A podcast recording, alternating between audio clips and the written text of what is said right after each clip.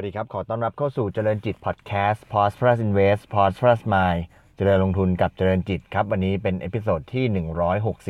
169 นะครับ ของผมเองก็เว้นไป 1 วันนะครับ เมื่อวานนี้ไม่ได้อัปโหลดไม่ได้มีการลงพอดแคสต์นะครับ ก็เว้นไป 1 วันนะครับเนื่องด้วยภารกิจนะครับ ไม่สามารถที่จะหาเวลามาบันทึกเสียงได้นะครับ ก็เว้นมา 1 วันวันนี้มา ต่อเนื่องใน episode ที่ 169 นะครับ ก็ในช่วงสัปดาห์ที่ผ่านมาเนี่ยที่ว่ามีภารกิจเนี่ยส่วนหนึ่งก็เป็นเรื่องของการที่นักลงทุนนะฮะในส่วนของลูกค้าที่ผมดูแลเองเนี่ยต้องมีการจองหุ้นเพิ่มทุนตัว JASIF นะครับตัวกองทุนรวมโครงสร้างพื้นฐาน JASIF นะครับก็มีการอ่าเพิ่มทุนกันในช่วงวันที่ 7 ต่อเนื่องมาจนถึงวันที่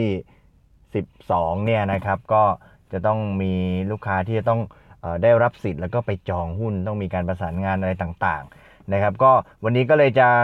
ขออนุญาตมาเล่าให้ฟังนะครับ บางท่านเองอาจจะยังไม่เคยมีประสบการณ์ในการจองหุ้นเพิ่มทุนนะครับ แล้วก็ประกอบกับช่วงนี้มีตัว Jazz IF พอดี หลายท่านก็ที่ลงทุนอยู่ในตัว Jazz IF ก็ได้รับสิทธิ์ด้วยเช่นเดียวกันนะครับ ก็ขออนุญาตเอามาเล่าให้ฟังเป็น กร็ดเล็กๆ น้อยๆนะครับแล้วก็เผื่อท่านใดที่ในโอกาสวันข้างหน้าเนี่ยได้มีโอกาสได้ได้รับสิทธิ์ในการจองซื้อหุ้นเพิ่มทุนหรือว่า XR เนี่ยก็จะได้ถือเป็นข้อมูล เชื่อว่าน่าจะเป็นประโยชน์ด้วยนะครับ ก็วันนี้ก็จะเล่าให้ฟังเวลาที่เราได้สิทธิ์จองหุ้นเพิ่มทุนนะครับ ก็เราจะได้สิทธิ์ผ่านการได้รับสิทธิ์ผ่านการขึ้นเครื่องหมาย XR เวลาที่หุ้นอะไรก็ตามเนี่ย มีการประกาศให้สิทธิ์เราในการจองหุ้นเพิ่มทุนนะครับ ยกตัวอย่าง เช่น ตัว Jazz IF ที่ผ่านมาเนี่ยเขามีการให้สิทธิ์ผู้ถือหุ้นเดิม ในอัตรา 2 ต่อ 2.2 ต่อ 1 หุ้น ในราคา 9 บาท เพราะฉะนั้นถ้าเรามีหุ้น Jazz IF จำนวน 22,000 หุ้นนะครับ 22,000 หุ้น 2.2 ใช่ไหมครับ เราก็จะได้สิทธิ์จองหุ้น Jazz IF ใหม่เนี่ยในจำนวน 10,000 หุ้นนะครับ22,000 หุ้น ได้สิทธิ์ 10,000 หุ้น นะครับเราก็ได้จองในราคา 9 บาท เราจะรู้ว่าเราได้สิทธิ์เมื่อไหร่ก็เมื่อเราถือหุ้นในวันที่ตัวหุ้นเนี่ยทางตลาดเนี่ยขึ้น XR นั่นเท่ากับเราได้สิทธิ์แล้ว แต่ในวันที่ได้สิทธิ์เนี่ยเรายังไม่ได้จองสิทธิ์นะครับ การจองสิทธิ์เนี่ยจะตามมาในภายหลังซึ่งขึ้นอยู่กับการประกาศของตัวบริษัท ยกตัวอย่างเช่นตัว Jazz IF เนี่ยมีการขึ้นเครื่องหมาย XR ไปตั้งแต่ก่อนหน้านี้แล้ว และนักลงทุนเองก็รู้แล้วว่าตัวเองได้สิทธิ์ แต่ว่ามีการประกาศให้ใช้ กันในช่วงระหว่างวันที่ 7 ถึง 13 พฤศจิกายนนะครับ เพราะฉะนั้นตัวนักทุนเองก็เตรียมตัวนะครับเตรียมตัวที่จะเตรียมเงินมาจองซื้อตามสิทธิ์ทีนี้เวลาที่จองซื้อตามสิทธิ์เนี่ยเวลาจองซื้อสิทธิ์เนี่ยเขาจะมีโอกาสให้เราจองได้ได้ได้สามกรณี แต่ว่าไม่ได้เป็นทุกกรณีไปนะครับ อันนี้แล้วแต่นะครับอย่างแรกก็คือจองตามสิทธิ์ทั้งจำนวนยกตัวอย่างเช่น เรามี เรามีเรามีหุ้น Jazz IF 22,000หุ้น เราได้สิทธิ์10,000หุ้น เราจอง10,000หุ้น ก็ถือว่าจองตามสิทธิ์นะครับ หรือจะจองน้อยกว่าสิทธิ์ก็ได้ เช่น ได้สิทธิ์มา10,000หุ้น จะจองแค่5,000หุ้นก็ได้ หรือจะจองมากกว่ากว่าสิทธิ์ก็ได้ เช่น ได้สิทธิ์มา10,000หุ้น แต่อยากจะจอง12,000หุ้น แต่ว่าเราจะต้องทำการจ่ายเงินเผื่อเข้าไปก่อน เช่น ตัว Jazz IF เนี่ยเขาให้ 10,000 หุ้นหุ้นละ 9 บาท เราก็ต้องจ่ายเงิน 90,000 บาทใช่ไหมครับ แต่ถ้าเราจะจอง 20,000 12,000 หุ้น เราก็ต้องจ่ายเงินเพิ่ม ก็ต้องจ่ายเงินเพิ่มจากจากจาก 90,000 บาท ก็ต้องเพิ่มไปอีก 2,000 หุ้นใช่ไหมก็ต้องเพิ่มอีก 18,000 บาท เป็นต้นนะครับ ก็ทอนต้องจ่ายทั้งหมด 1 8 18,000 บาท จ่ายไปก่อน แล้วเขาจะมีการจัดสรรหุ้นในลักษณะของ small small lot first ก็คือว่าหุ้นมันเหลือเท่าไหร่เนี่ยถ้ามีคนไม่ใช้สิทธิ์เนี่ยเขาก็จะมากระจายให้กับคนที่ จองเกินเนี่ยแต่ละคนแต่ละคนไป แล้วก็ถ้าเหลือเงินเท่าไหร่ก็จะคืนเงินให้นะครับซึ่งรูปแบบการคืนเงินก็จะมีให้เลือกระหว่างคืนเงินเป็นเช็ค หรือว่าจะให้คืนเงินในลักษณะที่ว่าจ่ายเงินเข้าบัญชีออมทรัพย์ โดยที่ผู้ที่จองซื้อเนี่ยก็ต้องแนบหน้าบัญชีออมทรัพย์ติดไปในการจองด้วย ทีนี้รูปแบบการจองเป็นอย่างไรนะครับ เมื่อเรารู้ว่าเราได้สิทธิ์ผ่าน XR เรียบร้อยแล้วเนี่ย พอช่วงเวลาก่อนหน้าที่จะมี การการเป็นช่วงจองเนี่ยมันจะมีเอกสารส่งมาให้เราสองอย่าง อย่างแรกเนี่ยจะส่งแยกมาใบเดียวเลยก็คือใบรับรองสิทธิ์การจองซื้อหุ้นนะครับ จะเป็นใบหน้าตากระดาษเป็นสีขาวๆนะครับ แล้วก็ส่งมาบอกว่าเราเนี่ยเดิมมีหุ้นอยู่เท่าไหร่ แล้วก็ได้สิทธิ์หุ้นเท่าไหร่ โดยข้อมูลสำคัญในเอกสารนี้เนี่ยก็คือจะมีบอกว่าเราเนี่ยมีเลขทะเบียนผู้ถือหุ้นเป็นเลขอะไร นะครับซึ่งความสำคัญของเลขทะเบียนผู้ถือหุ้นเนี่ยจะใช้ในการจองแล้วก็ใช้ในการจ่ายเงินด้วยนะครับอะใบแรกคือใบรับรองสิทธิ์การจองซื้อหุ้นซึ่งจะมาเดี่ยวๆ ในขณะเดียวกันชุดที่ 2 จะมีเอกสารมาอีกชุดใหญ่เลย เอกสารทั้งสองชุดมาจากศูนย์รับฝากหลักทรัพย์นะครับก็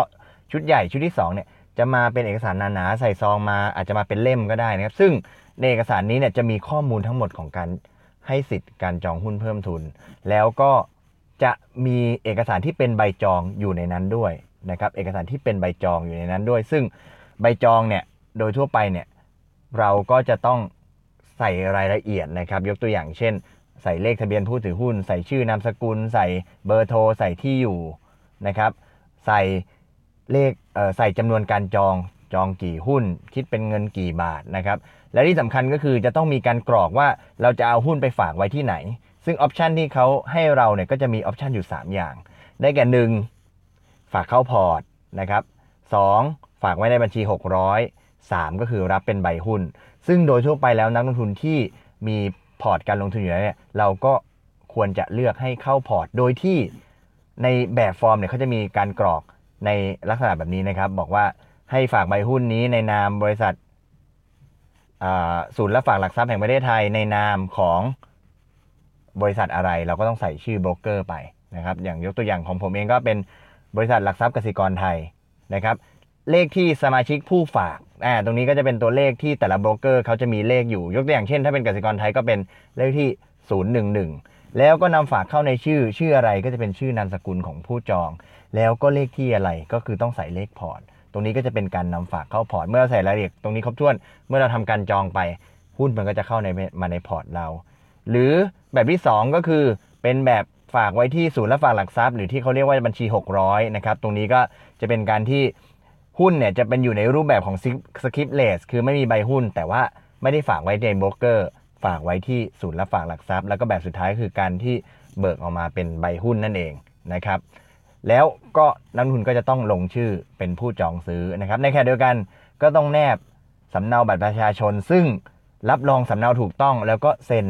ด้วยลายมือชื่อเดียวกันนะครับเพราะฉะนั้นที่เราพูดถึงมาถึงจุดนี้เนี่ยเรามี 3 เอกสารสำคัญ และได้แก่ใบรับรองสิทธิ์การจองซื้อหุ้น ใบจอง แล้วก็สำเนาบัตรประชาชนที่รับรองสำเนาถูกต้อง เรามี 3 เอกสารสำคัญแล้ว สุดท้ายส่วนมากแล้วการชำระเงินตอนนี้เนี่ยเวลาที่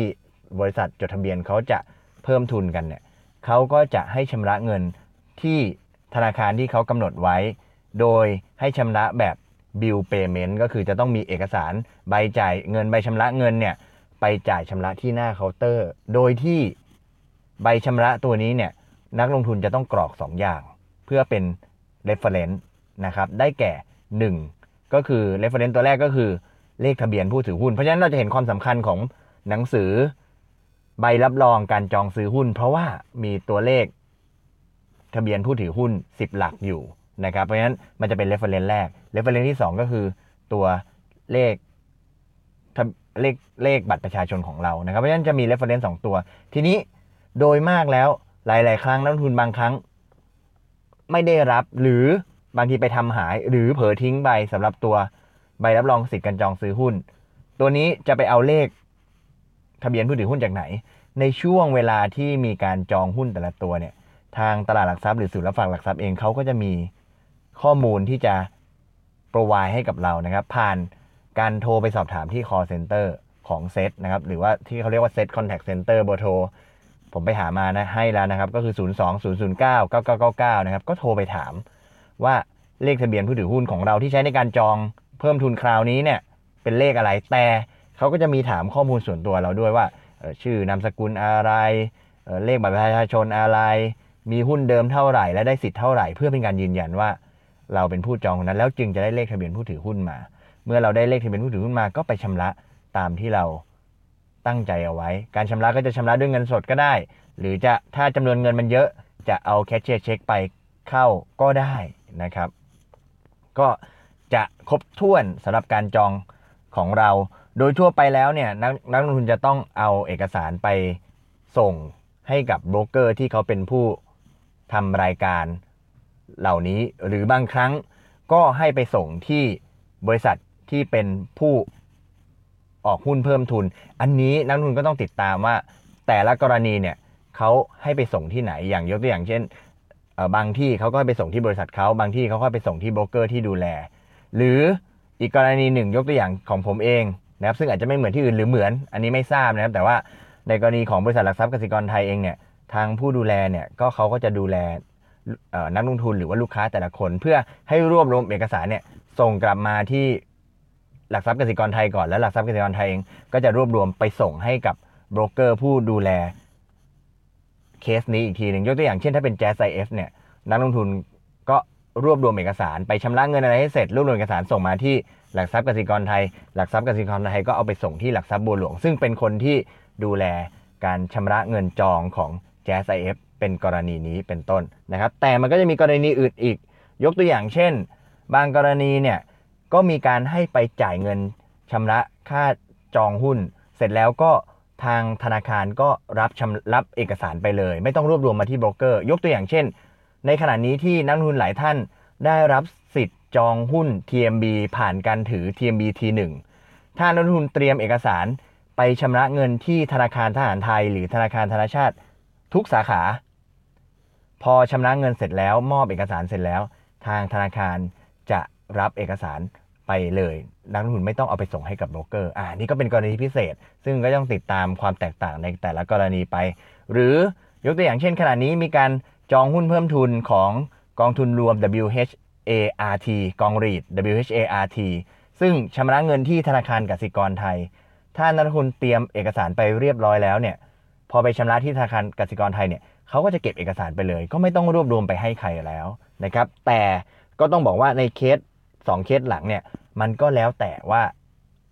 ข้อกำหนดจะเป็นยังไง แต่โดยทั่วไปแล้ว ก็จะต้องมีเอกสารสำคัญ 4 อย่าง ได้แก่ ใบรับรองสิทธิ์การจองซื้อหุ้น